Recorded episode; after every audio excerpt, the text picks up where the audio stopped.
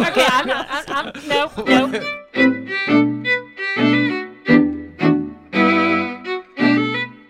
Welcome to the USCCB First Freedom Podcast. I'm Aaron Weldon. And I am Mary McCluskey.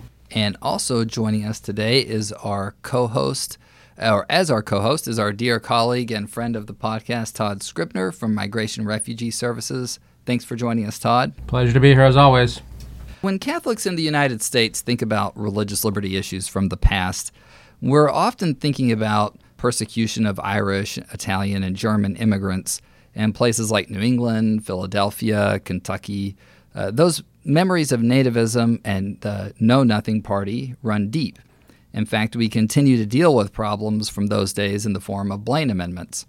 In fact, there's also even a Thomas Nast drawing hanging in the law library here at the United States Conference of Catholic Bishops, uh, in the library right outside my office. But another Catholic outburst in the Americas has also left a deep mark on the church in the United States. Uh, this is a conflict, though, that took place in Mexico. Today, we are delighted to welcome Dr. Julia Young from the Catholic University of America to talk with us about the Cristero War.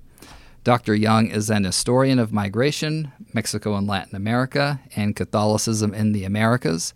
Her prize winning book, Mexican Exodus Immigrants, Exiles, and Refugees of the Cristero War, published by Oxford University Press, examines Mexican religious exiles, political refugees, and labor immigrants in the United States during Mexico's Cristero War. Professor Young, thank you so much for joining us. Thank you, Aaron. Thank you, Mary and Todd. It's great to be here. Yeah. Well, the Cristero War, it's not well known by U.S. Catholics, I don't think. Can you just start us off by telling us the gist of what was happening and when? Sure. Yeah, so in general, it's not that well known, although there have been some recent events that have helped introduce it a little bit more to U.S. audiences. I can talk about those, but um, but very basically, the war was fought between 1926 and 1929 in Mexico. There were some sporadic uprisings still into the 1930s. And they're sometimes referred to in Mexico as the Segunda Cristiada or the Second Cristero War. So the war was between I call them partisan Catholics and an anti clerical state. Um, it's important to remember that in the 1920s, 98% of Mexico was Catholic. So it's really actually a war between Catholics. Um, it's a war between Catholics who, and of course there were there were some Mexicans who were not Catholic, who were Protestants, some Masons, but for the most part, these were Catholics who disagreed about the proper role of the Catholic Church in Mexican society. So um, to understand why it start to to understand why it started, we kind of have to go backwards um, a little bit. The Mexican Revolution. A lot of people have heard of the Mexican Revolution um, more than have heard of the Cristero War, right? This is the Mexican Revolution with the revolutionaries and Emiliano Zapata and Pancho Villa. Um, it's fought from 1910 to 1920, um, and it's really a massive sort of civil war that takes place across the Mexican countryside. And one of the outcomes of the Re- Mexican Revolution is one of the winning factions puts forth the Mexican Constitution of 1917. And that faction was very anti clerical. In other words, they believed in restricting the role of the church and of the clergy in Mexican society. And so the Constitution of 1917 contains a number of anti clerical provisions that are aimed at limiting the power of the Catholic Church and limiting, limiting the power of its clergy. So, um, Article 3, for example, states that religious education is not allowed and that um, that it can't exist. So Catholic schools are now illegal. Um, Article 27 states that the Catholic Church can't own land; that all land is owned by the Mexican state, and so it nationalizes nationalizes church-held property. Um, and then Article 130 says that um, has a bunch of provisions about what the clergy and religious orders can do and can't do. It says the clergy can't take political positions, that they can't wear, um, that the clergy and nuns and any religious can't wear religious garb in public, and that they can't practice their religion outside of a church which if you've been to Mexico or you know Mexico at all you know that's that's really significant because a lot of religious activities like traditional religious activities in Mexico take place outside of the church. P- parades marches um, processions de- a lot of devotional activities. So effectively the legislation from the Constitution of 1917 makes it more different, difficult for the institutional Catholic Church to function and also makes it almost impossible for um, people to for, for people to practice their religion in the popular sense like makes it really difficult for popular religion um, the anti clerical p- provisions of the Mexican Constitution aren't really enforced right away, or I should say they're enforced sporadically. So they're enforced in some places even during the Revolutionary period between 1910 and 1920, or rather between 1917 and 1920. And there was some religious persecution during the Mexican Revolution. And actually, there was a there were priests and nuns who fled to the United States or to, who fled out of their towns and villages during that time because of the persecution. But what really happens to instigate the Cristero War is that um, President Plutarco Elias Calles comes to power in 1924. And he was, for a lot of reasons, extremely anti clerical. Um, he really believed that the church should be. Um, extreme like curtailed and that, that its powers should be curtailed in Mexico. And so he de- he develops a penal code that is meant to enforce the, the anti clerical provisions of the Constitution. Um, and that's in 1926, and that's known in Mexico as the Ley Calles. And so it, it sets up like specific punishments for what happens if you don't obey the Constitution. And then he starts, he, his government starts enforcing them throughout Mexico. And so I believe they're enforced in I should check my book, but they're they're enforced in July. I think like the the end of July 1926, and um, the Catholic Church, in response, like the, the Mexican hierarchy, says we can't function. The church cannot function with these laws in effect. And so they actually close the churches and suspend the sacraments all across Mexico. And so that's July 1926. And almost immediately, there are popular uprisings all over Mexico by Catholics, but remember we're we're talking about a majority Catholic country, vast majority Catholic country here. So there are popular uprisings um, in specific places of pe- by people who resent, who reject the the Constitution, the anti the penal Calles' penal code, and the suspension of sacraments and the closure of churches. And the way, like a couple of writers have referred to it this way as sort of for the first time, you know, since colonial times, there are no church bells ringing across Mexico. There's no, you know, and this is something that's really wrenching for people because um, in many parts of Mexico, religion it wasn't just something that it wasn't they didn't just go to church on sundays they heard the church bells and re- the religious calendar sort of shaped and formed their everyday lives and so it really was a disruptive and wrenching event for these um, religious sacraments and ceremonies to be so suspended. can i ask real quick so mm-hmm. what what is the motivation behind the this the constitution and the, like why it was it money was it just was it a mindset against yeah. religion why so we have to go further back into history oh gosh okay that's how it always goes yeah yeah exactly and like how far back yeah. i still not sure how far back like maybe mm. all the way but adam and um, yeah Adam, let's start right? with adam and eve yeah Jesus was born and right. all hell broke loose well i mean but church state conflicts go back to, I mean, we could say the medieval period, we could talk about the refer- we could talk about the Enlightenment. I guess to understand the church state conflict in Mexico, you could go back to the colonial period um, and you could talk about sort of tensions between the church and the crown over specific rights given to members of the clergy and to the church. These were known as fueros. Um, so there always had been a little bit of a power struggle between church and state. They had shared power in Mexico, as they did throughout colonial Latin America. In the mid 1700s in Mexico, the viceroy, the the administrative administrative government in Mexico, expelled the Jesuits um, as an attempt in an attempt to sort of crack down on the power of the Catholic Church and the power of this particular order. And there was a popular backlash against that. So, certainly, this church state tension goes back to the colonial period, but when it really picks up is after independence, when the newly independent Mexican government has to figure out how to exist as a modern nation in a Catholic country. so this is so independence happens in 1821. So ind- independence is fought between 1810 and 1821, and Mexicans didn't agree on how to establish the new nation, whether to make it a Catholic nation or whether to make it a nation where church and state were separate. And speaking very broadly, um, liberals who tended to agree with the sort of principles of the Enlightenment of separation of church and state um, generally tended to be a little more anti clerical tended to want restrictions on the power of the Catholic Church, whereas conservatives in Mexico wanted to keep the church and, in some cases, to keep the church and state together. To not to separate them and to conserve the power and the role of the Catholic Church in Mexican society. So all throughout the 19th century, so through the 1800s, we see battles over liberals and between liberals and conservatives in Mexico. Um, and in the middle of the 19th century, um, a liberal reformer came to power, Benito Juarez, and he's kind of he's really revered in Mexico. He's known as Mexico, kind of. I don't know. We could think of him as sort of Mexico's Abraham Lincoln. Um, he's. I mean, there are statues of him everywhere, and but he's again he's a liberal reformer, and he actually passes or he. His presidency is known as the reform period, and he passes the laws of reform, which, among other things, um, restrict the power of the Catholic Church in Mexico so that's in the 1850s, 1860s. The, the, there are then wars known as the Wars of Reform from 1858 to 1861, where conservatives actually push back on these laws and attempt to um, overthrow Juarez.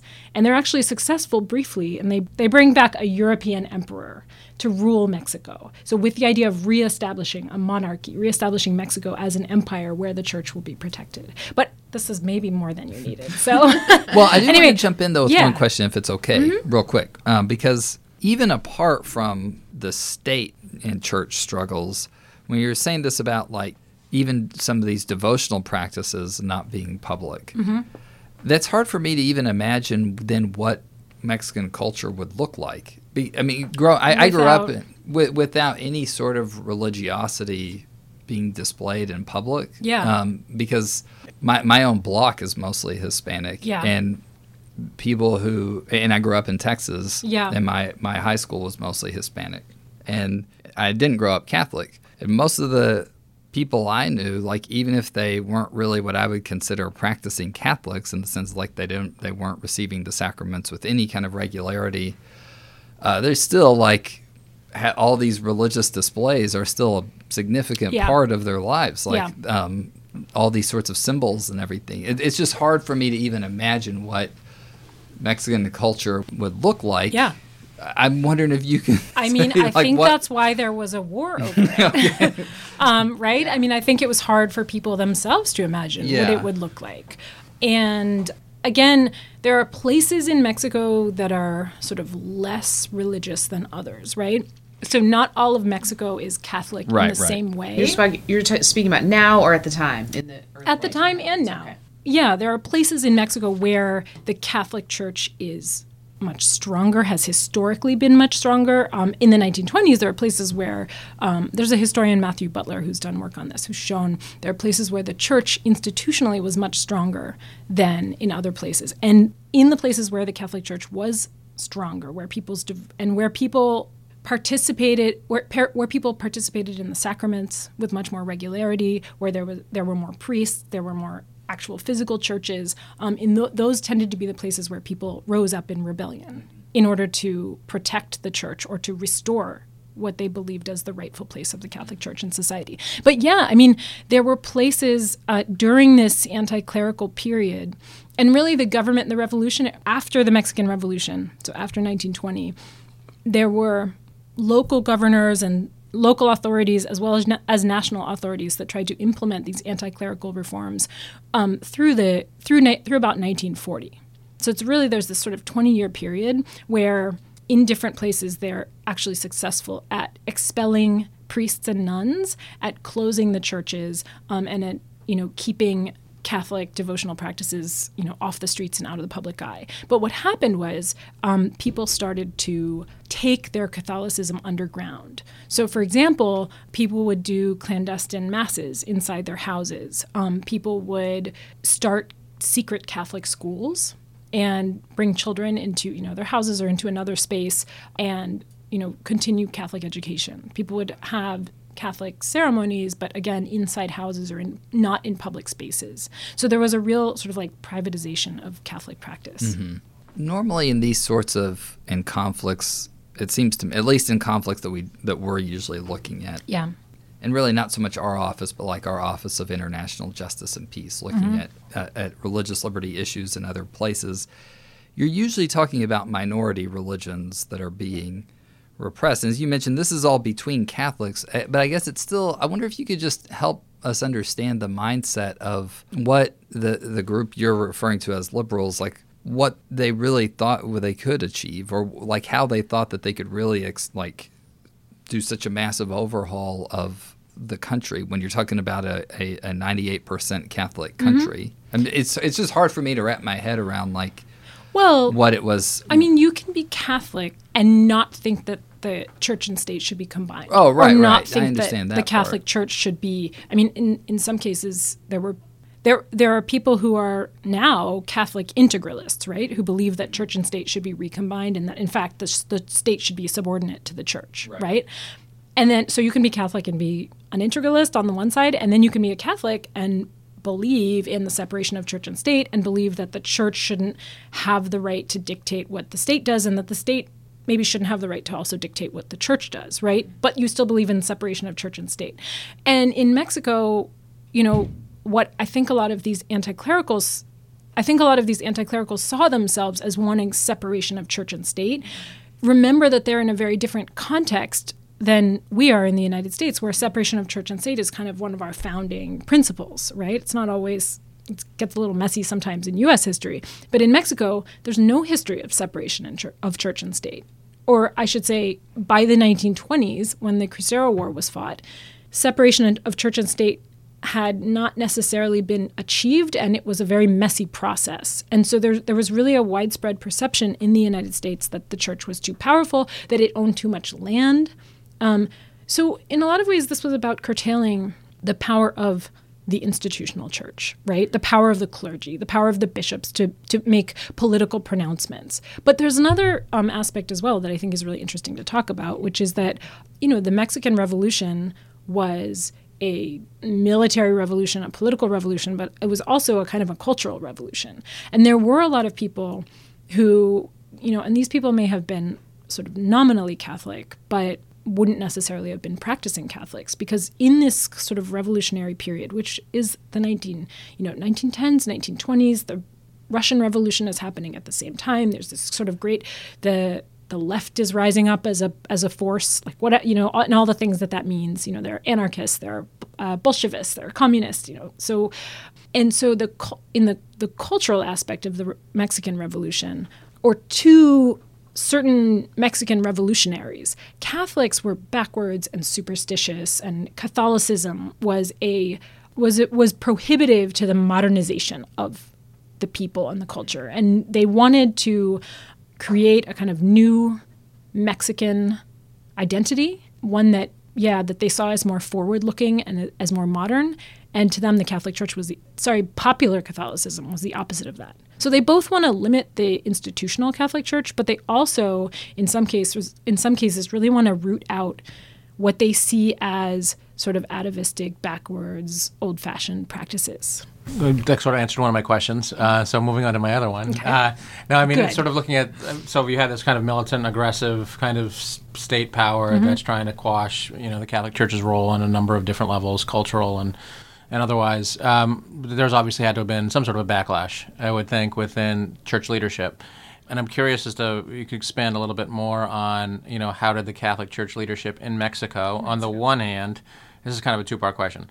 In Mexico, on the one hand, and also the Catholic Church in the United States being so close proximity wise and so embedded within this Mexican Catholic population that came to the United States yeah. even before, uh, how they responded and how did that all occur vis-a-vis or how did that uh, play out vis-a-vis a kind of an American aristocracy that was probably still largely anti-Catholic yeah. in many ways yeah. and Protestant. Whew, there's a lot so in that question. A long question right there. yeah, yeah, yeah. I mean, we'll and, probably have to sign out. And we could make, and we could make the question even bigger and talk about how this conflict reverberated in the Catholic world, right? Yeah, sure. Because we've yeah, got the Vatican to think yeah, about right, too. Right, right, Fourth or fifth question. Yeah, yeah, okay. Um, okay, so in Mexico, obviously the hierarchy is totally opposed to these laws and had been working to, they were opposed to the laws in the Constitution um, and very opposed, very much opposed to um, President Calles, and they speak out publicly against it. Um, the Mexican president Mex- and the government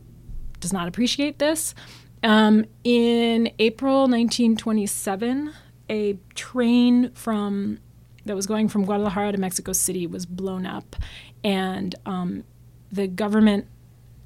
It was widely perceived, and the government accused the um, attack that the government bl- blamed the attack on Cristeros and tried to then pin the attack to the Mexican hierarchy, to the Catholic hierarchy, and um, it, and it probably was Cristeros that carried out the attack, but probably not the hierarchy. The hierarchy tended not to be as involved in the in the military response. Um, some supported it, some didn't. They were really torn about what the proper response was. But anyway, so in April 1927, the government actually deported. Um, I think about 12 members of the Mexican hierarchy, and they went to the United States. And they actually, most of them went to the um, College of the Incarnate Word in San Antonio. Um, and they were there, uh, some of them for the duration of the war, and some of them actually w- weren't able to return to Mexico until um, like a decade later. Um, and uh, so, obviously, while they're in the United States, they're appealing to, I mean, be, even before they had gone to the United States, they were appealing to the U.S. hierarchy for help and assistance. And in fact, um, one of the main players in the story that I talk about in my book is the NCWC, the predecessor organization to the USCCB. National Catholic Welfare Conference. Conference. Yes. It was welfare yeah. at that yeah. point. Yeah, it was. Wasn't it like no, it was. It was the National Catholic. it was the National Catholic War Council. Yeah, okay. And right. then I think that was changed in 1921. No, right. No, they were. They were. Well, and for the listeners, that's like the the earliest. That's the predecessor to what is now the USCCB. Yeah. In a very broad general term. Yeah. Yeah. Exactly. So the NCWC, and it's here in Washington. Um, and even as early as you know 1924, before the, before the conflict breaks out, there are Catholics from Mexico coming here to appeal to the U.S. Catholic hierarchy for money and support and publicity. Um, and then after the war happens, this really ticks up. And actually, a lot of the sources I used, a lot of the historical sources I used were from the NCWC archives because they kept really good records of who came and what they asked for. And um, so, uh, so the U.S. Um, so the U.S. hierarchy was very, very aware of the war in of the of the religious conflict in Mexico, and they've been aware since the Mexican Revolution. Um, there were several bishops that bishops and an archbishop that were very important. Um, Francis Clement Kelley, Francis Kelley. Um, who had was the Bishop Kelley who founded the Extension Society. Um, he had actually been very interested in Mexico since the Mexican Revolution. He had done some work to um, host uh, some clergy that were expelled from Mexico during the revolution. And so he was one advocate for sort of speaking out about what was going on in Mexico. He published some books on um, anti clericalism in Mexico. Um, and then uh, bishops and and an archbishop in the places where Mexicans went in the United States during the war. So Archbishop Arthur Drossaerts, Drossaerts, I think, in uh, San Antonio. Um, I've only ever written his name. I've never been 100% sure how to pronounce it. It's always a problem. Drossaerts. um, you can auto tune my voice and make it. um, and then uh, Bishop Anthony Schuler in El Paso was a huge sort of supporter, advocate, and then was constantly looking for resources for them, um, for the Mexicans who were coming across the border as a result of the of the conflict. Both El Paso is right on the border. right on the border. Right. It's on the border with Ciudad Juarez. Um, and then uh, Bishop John John Cantwell in Los Angeles um, is another one who is, um, you know, as the Mexican community is growing in the 1920s, and I can talk about why they were growing, but part of the reason they're growing is because of the Cristero War. People are leaving the countryside and coming to the U.S.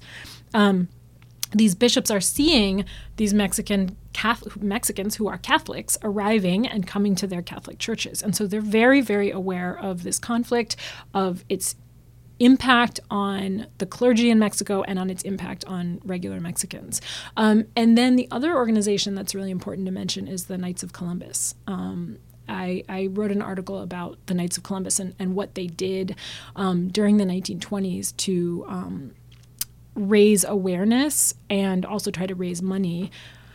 Um, they established something called the Mexican Fund, um, and they were their idea was to raise a million dollars. And some of the Knights of Columbus really wanted to send that money to Mexico so it could be used to like buy guns to fight the Mexican government. Wow. And then the um, Knights of They're nice. Yeah, yeah. yeah. They're gonna exercise their yeah. and and the U.S. hierarchy, and and this is to your question about how complicated it was for the U.S. hierarchy at this time or for the for the Catholic Church in the U.S. at this time. The U.S. hierarchy is like, no, no, no, no, no. We're not getting involved in violence because that it was actually illegal to support any insurrectionist movement against the Calles government, against the current Mexican government. Like after the Mexican Revolution, the U.S. and the Mexican governments came to terms with each other, and you weren't supposed to like send guns. You, the, the U.S. government no wanted, gun running, huh? no gun running, yeah, no gun running. Basically, still not supposed to gun run, yeah. but um, still is a really big problem. And there was a lot of gun running, but it wasn't officially sponsored by the NCWC at all. They really did not want to have anything to do with the gun running. Yeah. Um, I feel like their ghosts would come back and say, like, no, no, no, we did not do that. Um, but the Knights of Columbus, uh, so they what they used their money for instead was a they propaganda campaign. That's what it was called back then. But um, really like a we would call it a public relations campaign and they published pamphlets and flyers and they did um, and they did uh, yeah they did like raising awareness of the conflict in mexico. So catholics in the 1920s in the us were really aware of it. They a lot of them viewed it um, in the frame in the context of you know c- catholic persecution. And um, they did like there were mass collections where people raised money. But again a lot of it went towards publicity versus going towards the actual militant effort. But um, the people who did collect money for the militant effort in the U.S. was Mexican migrants, and that's I write about that in my book. They people came up from Mexico. They said, "We need guns. We need money." Or both, and and um, and there were uh, sort of like agents who went around the various kind of growing Mexican American communities, and they solicited money, and they solicited weapons, and they solicited um, fighters and so there was actually military recruitment, and they brought those back to the U.S. I'm sorry, back to Mexico. So, Dr. Young, really, so the the Cristeros were they were armed. They were yes. primarily yes. right. Yes. So, so I mean, people are people are dying in this Cristeros, Absolutely. right? Like, yeah. And not yeah. just Catholics dying, right? Like they're also killing people. I mean, there. It's it's always important to say there was violence on both sides. It was a civil war. Yeah, was it? Right. Yeah, I mean, I mean it was it was kind of re, you know the the Mexican Revolution was really nationwide and pervaded everything, and a million people died, and a million people migrated in this in the in the Mexican Revolution, wow, and in, huge. it's huge. And this was a country of 16 million people, right. so it's it's so it that that was re- that was enormous. The Cristero War is more regional, smaller. We don't really totally know the number of people who died, somewhere between 90,000 and 200,000. So it's still a lot of people. Still, many, many people were affected, but it wasn't quite as large scale as an entire sort of like national civil war. So, was there ever a point at which the, I mean, before the Cristeros War began, there were actually Catholic priests or Catholics practicing their faith in these underground churches, like that were actually attacked by the Mexican government at the time? I think the underground sort of religious, the clandestine religious activity really s- happens mostly after 1926, like after the. I mean, there might have been sporadic instances of it before, but um, but after 1926, when people have to kind of take their religion underground, absolutely, if they are caught by the police or federal forces, then they are they they were imprisoned, they were um, they were yeah they were they were arrested and put into prison a lot of them. And then um, and then there also were a number of priests and Catholics that were um, executed by the government. And those became really widely regarded as martyrs. And some of them are officially some of them are now canonized. Um, Miguel Pro has been beatified. But um, and the other thing that would happen at this time was that sometimes some of these um, executions were caught were photographed. This is the you know just when photography is becoming sort of really common and more people have access to cameras, and sometimes the government would photograph it you know, as a way of keeping a record and also as a way of sort yeah, of just a, yeah, like scaring people and, off yeah. from Right. doing this thing. And then those photographs would be would become almost like religious items themselves. And the photographs were turned into postcards and circulated really widely among, you know, Catholic partisans, people who fought as Cristeros and people who supported the Cristeros, almost as a way of saying, like, look at the martyrs that they're creating and look at look at these mm-hmm. people that have died. I mean, there were people that have died for their faith, right? And and often the stories of their deaths would be told and reprint, printed and reprinted in newspapers, and you know they would talk about the torture that they endured, what they said before they died. They always would mention that before they died. Usually, the martyrs would say "Viva Cristo Rey," which means "Long live Christ the King," which is where the the term Cristero comes from.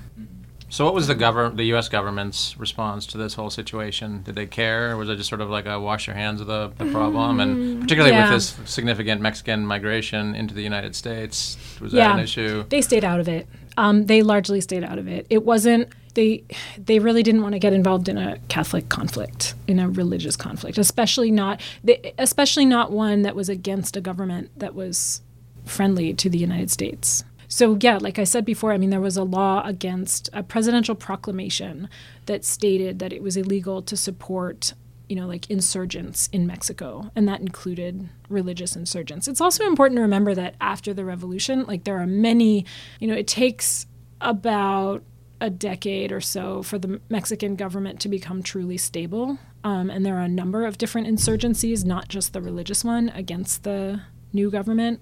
And so, you know, the US government in some ways doesn't want to get involved, and in other ways doesn't see this as any different than, you know, oh, yet another rebellion is rising up in Mexico. You know, we there in, in it was in the U.S. government's interest for Mexico to be stable.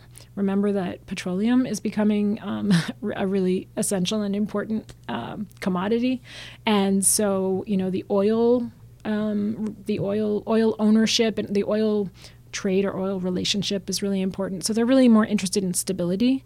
And Mexicans used to, when they would come to the United States to lobby the U.S. government or the U.S. church, they'd say, "Well, we, we just want religious freedom like you have in the United States." Like they would they would always use the line about religious freedom, which wasn't exactly what they want. They wanted th- to overthrow the Mexican government, and they wanted to overthrow they wanted to overthrow the Constitution of 1917, and that never seemed to sway people in the in the actual in the U.S. government because I think it, it wouldn't. I don't see how the U.S. government could have supported a Catholic revolution in Yeah, Mexico. sure, right, yeah. You know, and, and aside from all of the all of the sort of mainstream concerns in U.S. politics at that time about like Catholics in government, right? When was the Al Smith campaign? That was later. 28.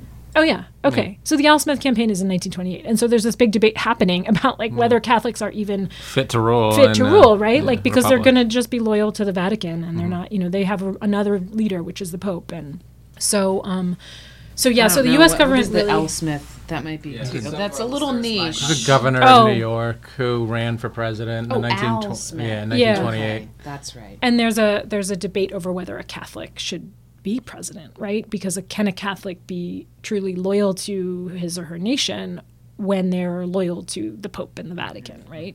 Which is seen which is another political power. Um, so so the U.S. government really sort of stays out of it, and in fact allows the Calles government to import arms.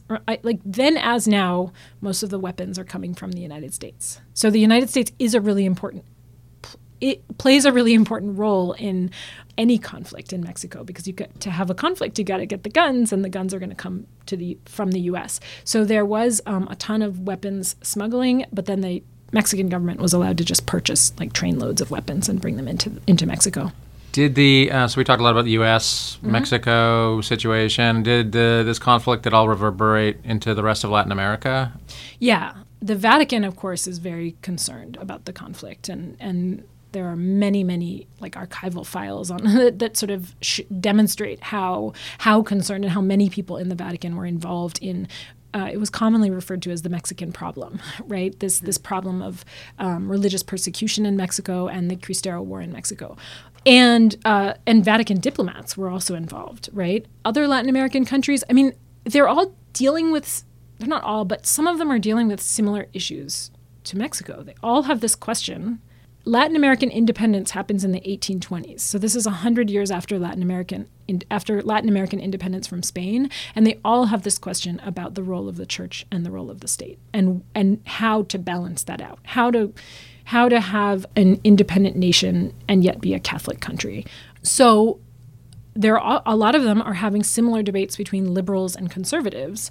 And so liberals support what President Calles is doing, and conservatives support the Cristeros. So, you know, I've seen, yeah, I've I mean, it, there are, I've seen various evidence of sort of like, you know, that the newspapers throughout Latin America are really following the conflict, and that Catholic groups, um, Catholic lay lay Catholic groups like the Knights of Columbus, but sort of comparable groups in both Latin America and in Europe were really following the conflict. They're writing about it as almost sort of as it's happening and as soon as it's over, they're publicizing the stories of the martyrs. The martyrdom angle is kind of appealing to Catholic, you know, like Catholics we like we like our martyrs, you know. Mm-hmm. And that's why it's such it a mistake, right? right. Yeah, that's why it's such a mistake when these governments yeah. make a big display. oh yeah. Of for uh, on a, a, religion whose main symbol is a man being executed right. by the state. Right.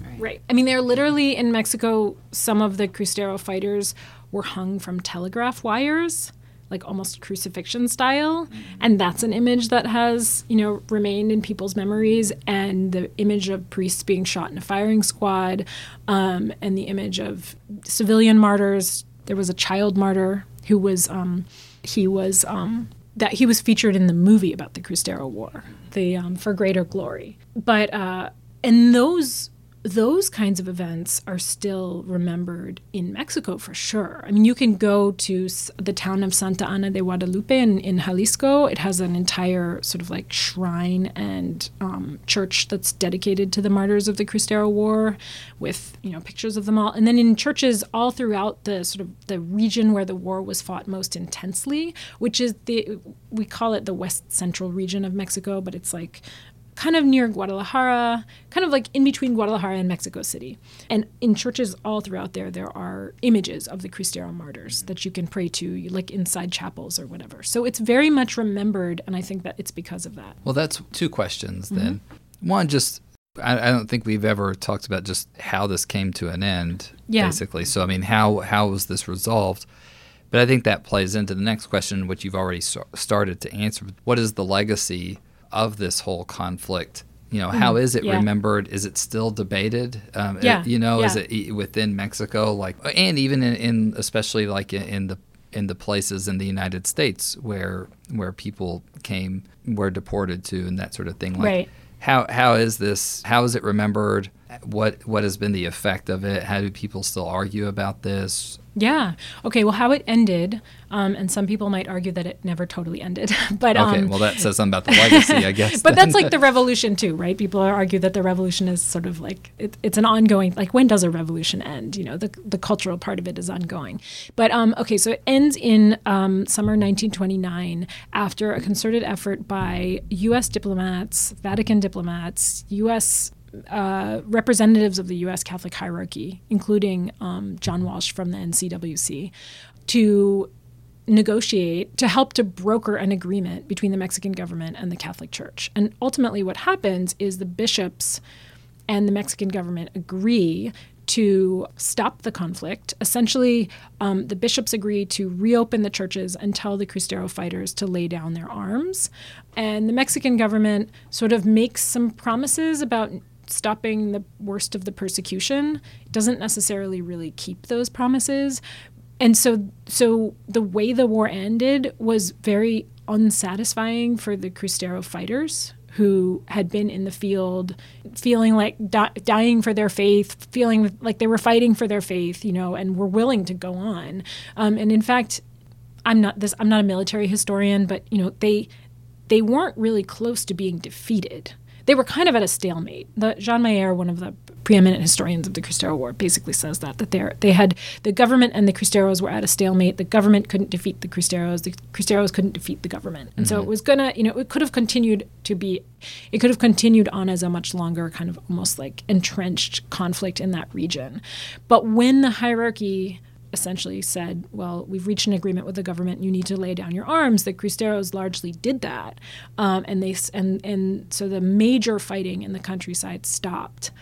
But I said before that there was still there were there were then um, sort of new episodes of like government persecution and then Cristero uprisings throughout the 1930s. They were just much smaller, um, and the Mexican hierarchy actually wasn't even of one mind on this. And you know, that's always why it's always you guys know this, but like when you talk about what did the church think or what did the bishops think, right, right. like they don't all think the same thing, mm-hmm. right? Not everybody thinks the same thing. So there were some bishops that really wanted to keep fighting and other bishops that wanted a peace agreement. And there was a lot of discomfort with the bishops and with the Vatican over this concept of a religious war. You know, like should Catholics be taking up arms like this against their government? So, anyway, so that is how it ended. I guess you could say not with a bang, but with, with a whimper. Mm-hmm. Um, and and that's also that unsatisfactory end. I think helped contribute to the ways that the war resonated in people's minds afterwards. Like these, there was a sense, and I would argue is still a sense among some people in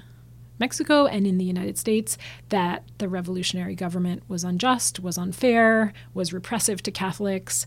The stories of the Cristero War, like the martyrs or the stories of the battles or even sort of the songs or the artwork, that all survived and was remembered by people. One thing that's interesting is the the underground schools um, so I, I, I, had said that religious education was outlawed, and that actually remained on the books for a really long time in Mexico. Although after 1940, you see more religious schools being allowed, but those underground schools, um, people continued organizing the underground schools through the 1940s, and so and those students were really educated with the idea that about were educated about the Cristero conflict, were educated about the repression of the Mexican government. And so, and those students grew up to, like, some of them are still alive today. Dr. Young, it sounds like you're saying some of these um, repressive laws for of religion in Mexico are, are, were still on the books yeah, at the time they, after the quote unquote um, end of the war. Yeah, they were not fully, um, the Constitution wasn't, the religious restrictions weren't taken out of the Constitution until 1991 or 1992 under oh. President Salinas. Wow. Yeah, they weren't enforced after about 1940, like into the 1940s. They're not enforced, although there continued to be um, conflicts between Catholics and the state even into throughout the 1940s, which is going to be my second book. So stay tuned. Oh, but uh, there, were, you know, Catholics were kind of shut out. I'm sorry. I, see, I'm making the mistake I partisan Catholic or Catholic partisans. So like they're all Catholics, remember? So when I sometimes I'll do that and say like, well, Catholics couldn't participate in politics. So Catholic partisans, so that some of the people that had fought the Cristero War um, f- were really marginalized politically throughout the 1940s and 1950s, and really almost up until the 80s and 90s. And it was only in the, I would say, in the 90s and 2000s that the Catholic Church kind of reemerges as a very strong political force. Catholic Church and lay Catholic groups reemerge as a very strong political force in Mexico. In other words, yeah, these these these religious restrictions stay on the books. Of course, people are allowed to practice their faith in Mexico. Again, I would say sort of 1940 onwards, you don't see the kind of persecution and religious restriction that you saw before that um, the Pope comes to Mexico in 1972. Like the government recognizes that Mexico is a Catholic com- country, and I think kind of wisely learns to leave people's religious expression alone. It sort of leaves some of the some of the legislation on the books, but doesn't enforce it in a way that makes people feel like they can't practice their faith. And that kind of neutralizes the religious conflict in Mexico. But one thing that another thing is that's kind of interesting is that what what a lot of people from Mexico told me who talked to me about the Cristero conflict is that it was barely mentioned in textbooks, like public school textbooks in Mexico at all. And so mo- like unless you had these kind of family memories of it, you grew up not really learning about it at all. And it was regarded as a kind of forgotten conflict for a long time. And it was only remembered in the regions where pe- where it was fought and with the families, like within the families of people who fought it. And one thing I saw when interviewing people is people would have their own family, like their own family martyr, someone who was an ancestor that had been killed in the war and you know had been fighting for their faith or for the Catholic Church. And regardless of how they were f- actually killed you know cuz to to properly be a martyr you can't have taken up arms. You have to have died. You have it has to have been like you have to have been nonviolent but regardless of how they were killed or how the circumstances of their death, they're regarded within the family as a martyr. And it's one one of the Catholic one Catholic practice in Mexico is to have a home altar, and like that person might be memorialized on the home altar, and the family would pray to that person as a saint. So you know, so those are some of the ways that the memory stayed alive. I didn't talk about the U.S. I can talk about that. Yeah, I mean, I'm just in general. I don't know how long like sh- my answer should be. I'm sorry because, like I said, you know, I teach. I teach. So No, no, no, it's good. It's, It's- you're, you're like answering some of the questions okay, as before they're and you asked. hopefully which is just fine, like so, trim yeah. the fat, okay? Because yeah, there's yeah we'll be lot. fine. I, I just wonder though, like, uh, yeah, I mean, I guess still, whether it's you're talking about, you know, whether you're talking about Americans or, or people like Mexican Americans, how they remember this. Sometimes, do they are, are there Yeah. places where this is big, and also like. I, do you? I don't know how much you are. You also follow contemporary Mexican politics, mm-hmm. but I mean, if you're looking at recent mm-hmm. history, I, I would assume you're looking at these issues also. Like, you're talking about how in some most people most Mexicans are not learning about this, or at least it's barely mentioned. Yeah, And then you yeah. have, I don't know how sizable the minority of people who are, for whom this is very important. Right. I mean, having an unshared history, though, really does, is part of what contributes to political conflict. I, would, I mean, does it play a role in contemporary political conflict in Mexico, or is it not a big enough group?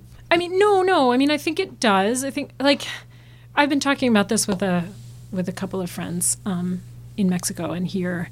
And one thing we were kind of thinking about is in Mexico, if you ask people who the heroes of Mexican history are, their answer will tell you who they are politically. So, like, if your heroes are the sort of the Catholic people who brought Christianity and Catholicism to Mexico and people who were conservative and who defended Catholicism in Mexico, then it's a pretty safe bet that those people will also know about the Cristero War and will also have like will sort of have a memory of religious persecution in Mexico and will regard the church and Catholicism in a kind of defensive way as as something that was persecuted or, or that faced repression by the Mexican government.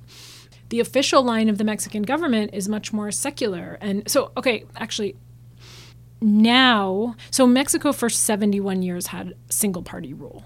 Um, the the party that controlled Mexico, Mexico, the Mexican presidency, was called the Institutionalized Revolutionary Party, which gives you a sense of their politics, right? It was all about the revolution and implementing the reforms of the revolution. Um, and there's lots of debate about how well they did or did not do that. In the mid century, a political, a rival political party um, developed called the PAN, the Partido de Acción Nacional, or the National Action Party, and that's widely regarded as the sort of Catholic conservative party.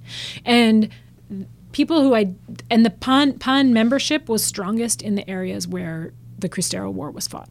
So absolutely, um, the division between sort of conservatism, Catholicism on the one hand, and a, a sort of I, a more leftist idea of the revolution on the other hand has shaped Mexican politics for, throughout the 20th century.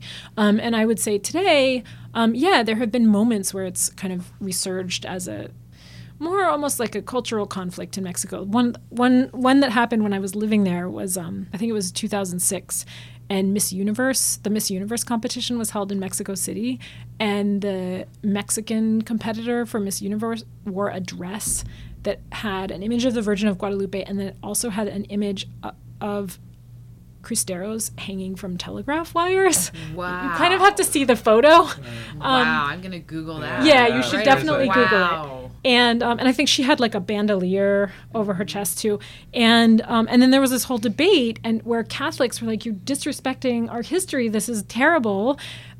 And then I think some Catholics thought, well, it's good that this is being remembered, right? Yeah. and then, and then, you know, just sort of this debate over like, what does this mean? And I think she did, had a statement where she said, well, this is part of Mexican history, and I'm proud of it. I think she was from Jalisco, which is one of the states where the Cristero War was fought.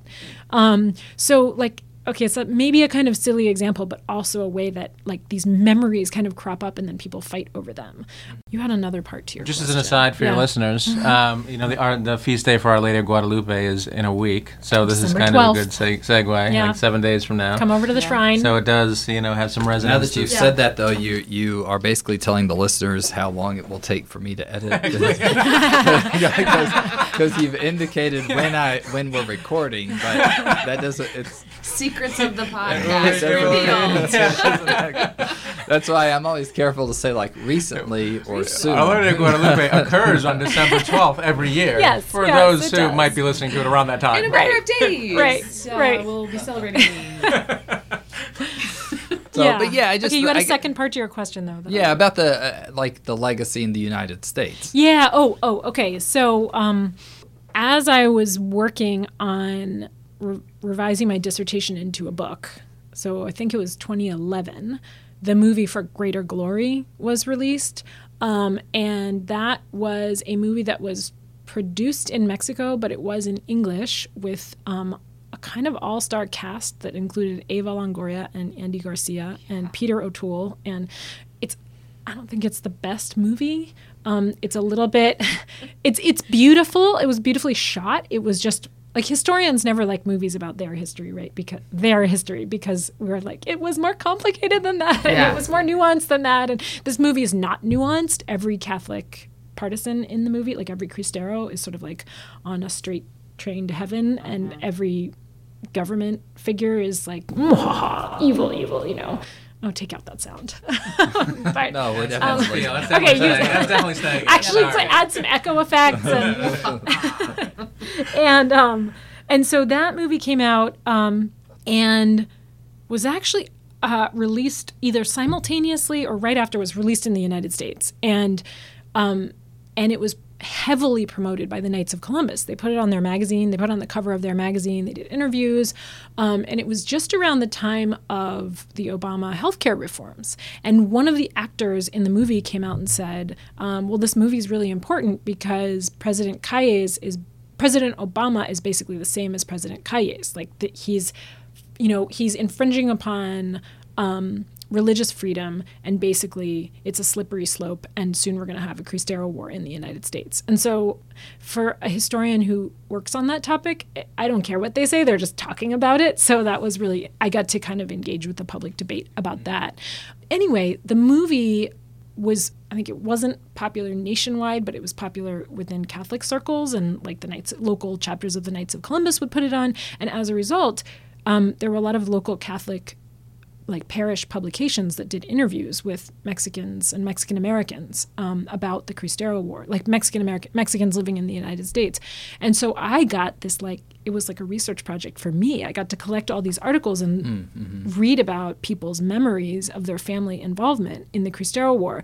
And these were people who were like a generation or two generations removed from the war and also a country removed from the war. And they were really like in some cases really emotionally remembering their family's involvement in the war and remembering how it seemed to them like if they were children how they perceived it um, or how their families remembered it and i also interviewed people i found on my own to talk to them about their families memories so absolutely um, I mean, this is kind of the core of what I write about in my book. When the Cristero War happened in the region that it happened, the main states were Guanajuato, Jalisco, and Michoacan, and those were also the three main sending states for migrants. So just as it happened, people were migrating to the United States.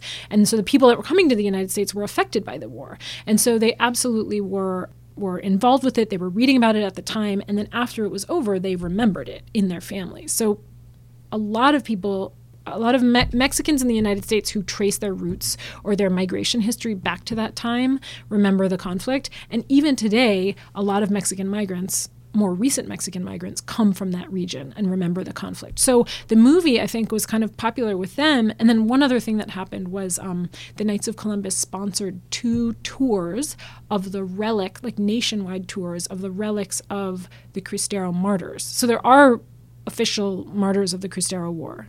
And uh, and and so their relics are, I think, mostly kept in Mexico, but they the Knights of Columbus sponsored this sort of binational tour, mm-hmm. and they were taken to various parishes in the U.S., most of which were largely Mexican parishes, and people like thronged to come and see them mm-hmm. because that that memory, it, it, not just because the relics were there, but because that re- that memory was already there in their communities. Mm-hmm.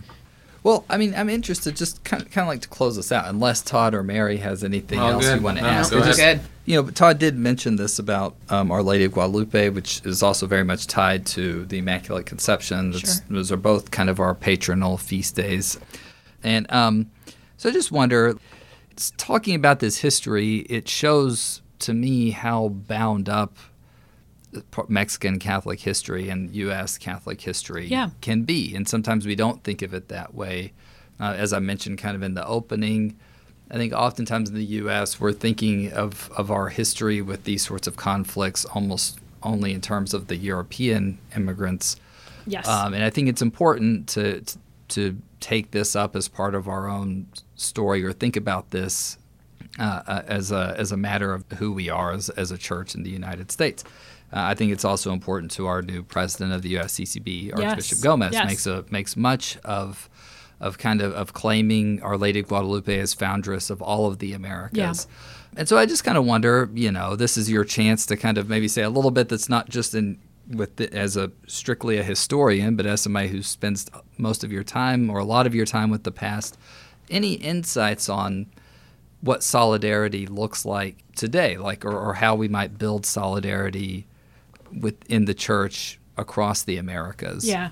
I mean, as a historian of Latin America, I this is a self-serving argument, but people need to know the history of Latin America in the United States and they need to understand just sort of the fact that, you know, why why was the first Catholic church in the United States in Florida? You know, why were why were the Catholic mission, you know, the Catholic missions in California were there before the gold rush, mm-hmm. right? So in a lot of ways, I mean, Timothy Matovina writes writes about this in a great book, um, U.S. Latinos in the Catholic Church, about how we, when we study Catholic history in the U.S., we tend to go from like Maryland to John F. Kennedy, and it's sort of this all this like East Coast and Midwest Catholic history, and it's Northern European Catholic history, and we don't think about this much longer history of Catholicism in the rest of the Americas, you know, and how important that is to the history of the Catholic Church. And we don't think about we think about the US relationship with the Vatican maybe, but we don't necessarily understand or think about Mexico's relationship with the Vatican or Brazil's relationship with the Vatican. And I think the Brazil is the number one most populous Catholic country in the world and Mexico I think Mexico is number 2 so you know like there's a reason why the pope comes to brazil and mexico when he comes to this hemisphere right um, so uh, and then uh, latin american catholics are the growth engine for the us catholic church right now right i think it's I don't want to go too much into numbers. It's a huge it's percentage. Like, yeah, yeah. if you look like, at like Catholics under thirty-five, like Latino Catholics are like more than fifty percent. Yeah. If you look at Catholics over sixty, it's basically Anglo-Catholic still are. yeah i mean latin american immigrants to the us are the reason that the us catholic church is growing. And if we don't understand their history and we don't understand their catholic history then we don't understand their catholicism. Catholics here especially people in the clergy aren't aware of the particularities of the catholicism of the people who are coming here who are forming the kind of growth engine of the catholic church. Then how do they how do we talk to each other? How do we reach them? How do we ensure that they stay engaged. Um, yeah. It often seems to be like narratives about the Catholic Church in the U.S. are they're so East Coast centric. And, yes.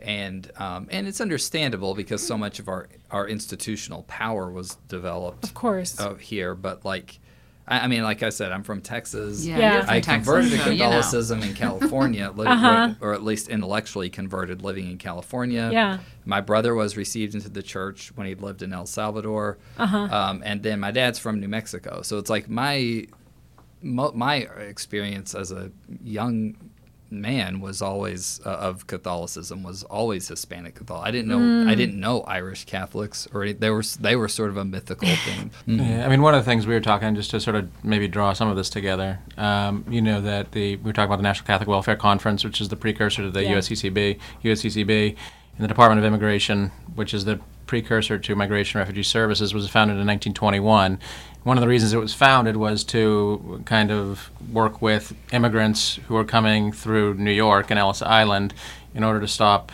uh, the proselytization of European immigrants into the United States by Protestants who were trying to pick them off.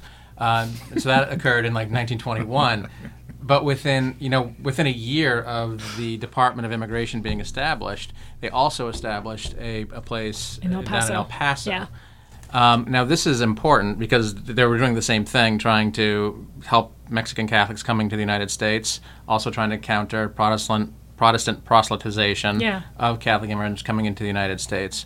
But I think it's important for like a contemporary perspective is that oftentimes the Catholic bishops are accused of of of responding to you know on their immigration issues, calling for legalization of people who are here illegally primarily Latino mm-hmm. immigrants, Mexican immigrants, because they want to fill the pews and fill right. the coffers. But actually, but actually, they've been uh, responding to Mexican Catholics for as long as they have been responding to European Catholics. Yeah. you know, coming from Europe. So it is a, a, a it's a fundamentally mythological narrative to say that we're only responding to Mexican Catholics now because, because there's them. a self interest involved. Right, right. It's just it's a it's almost an anti Catholic narrative. Yeah. In, in, a way. Yeah.